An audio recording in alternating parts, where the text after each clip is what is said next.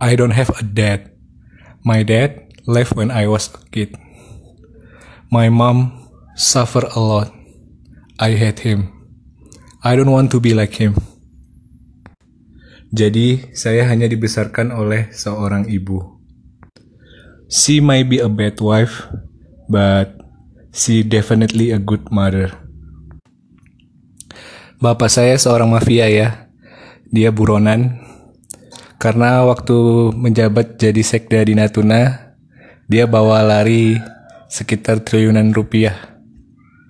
Maksudnya uang ya. Sampai saat ini, pihak kepolisian dan saya pun masih ikut mencari beliau. Tidak banyak data yang bisa saya temukan karena Beliau sangat-sangat ahli. Mungkin itu kali ya yang membuat saya jadi ahli di bidang kriminal, karena darah kriminal mengalir di tubuh saya. Cuma kita memilih di pet yang berbeda. Waktu saya masih kecil, saya heran dengan bapak saya yang selalu bawa uang cash di dalam tas Pas saya besar, saya baru tahu kalau itu supaya tidak ada rekod. Dia pun tidak memiliki akun bank, tidak pernah juga menggunakan pesawat. Jadi, beliau kemungkinan besar lari lewat kapal. Informasi terakhir yang saya temukan itu adalah sebuah dokumen di Mahkamah Agung di mana Beliau cerai mungkin dengan istri keduanya dan memiliki dua anak perempuan. Saya sendiri belum pernah bertemu dengan mereka ya, saudara saya. Dokumen tersebut sudah cukup lama ya, itu sekitar tahun 2009. Dan lokasinya berada di Batam. Untuk dokumen perceraian dengan ibu saya itu baru keluar sekitar tahun 2000-an. Cukup lama ya, soalnya ibu saya PNS, jadi suka ditahan-tahan dulu. Beliau, kalau saya ingat-ingat, hmm, cukup charming ya, cukup jago juga mungkin dalam hal komunikasi dan persuasif.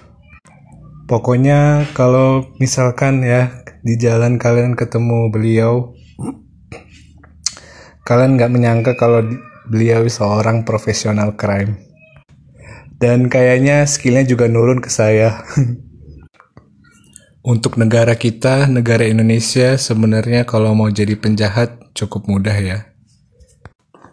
Karena sistem belum 100% gitu terintegrasi buat mendata para rakyatnya.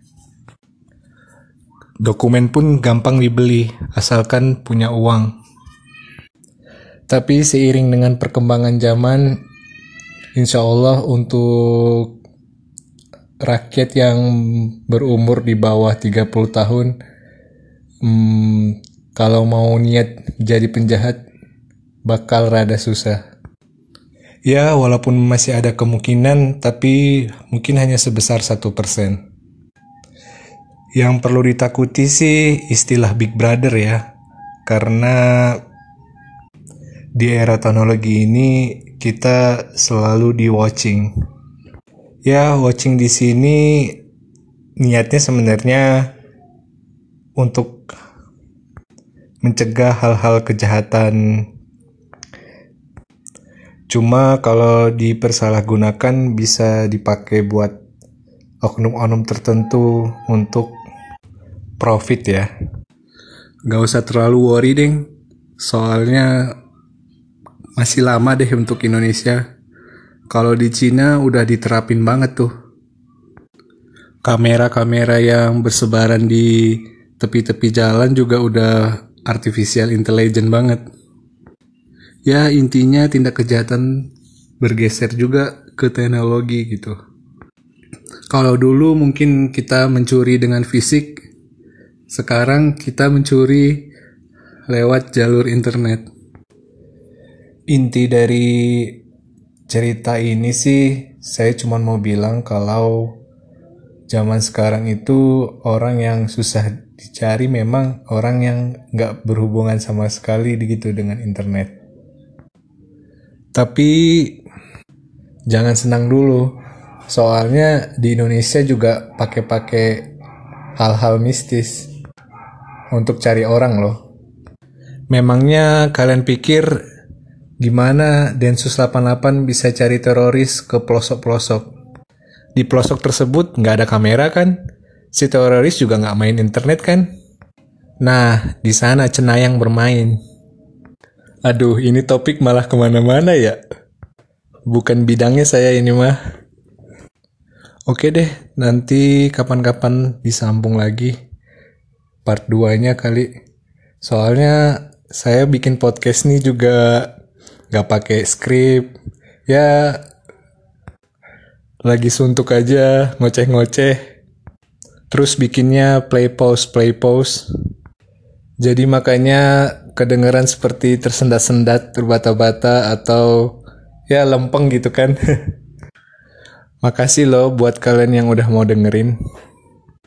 Bye bye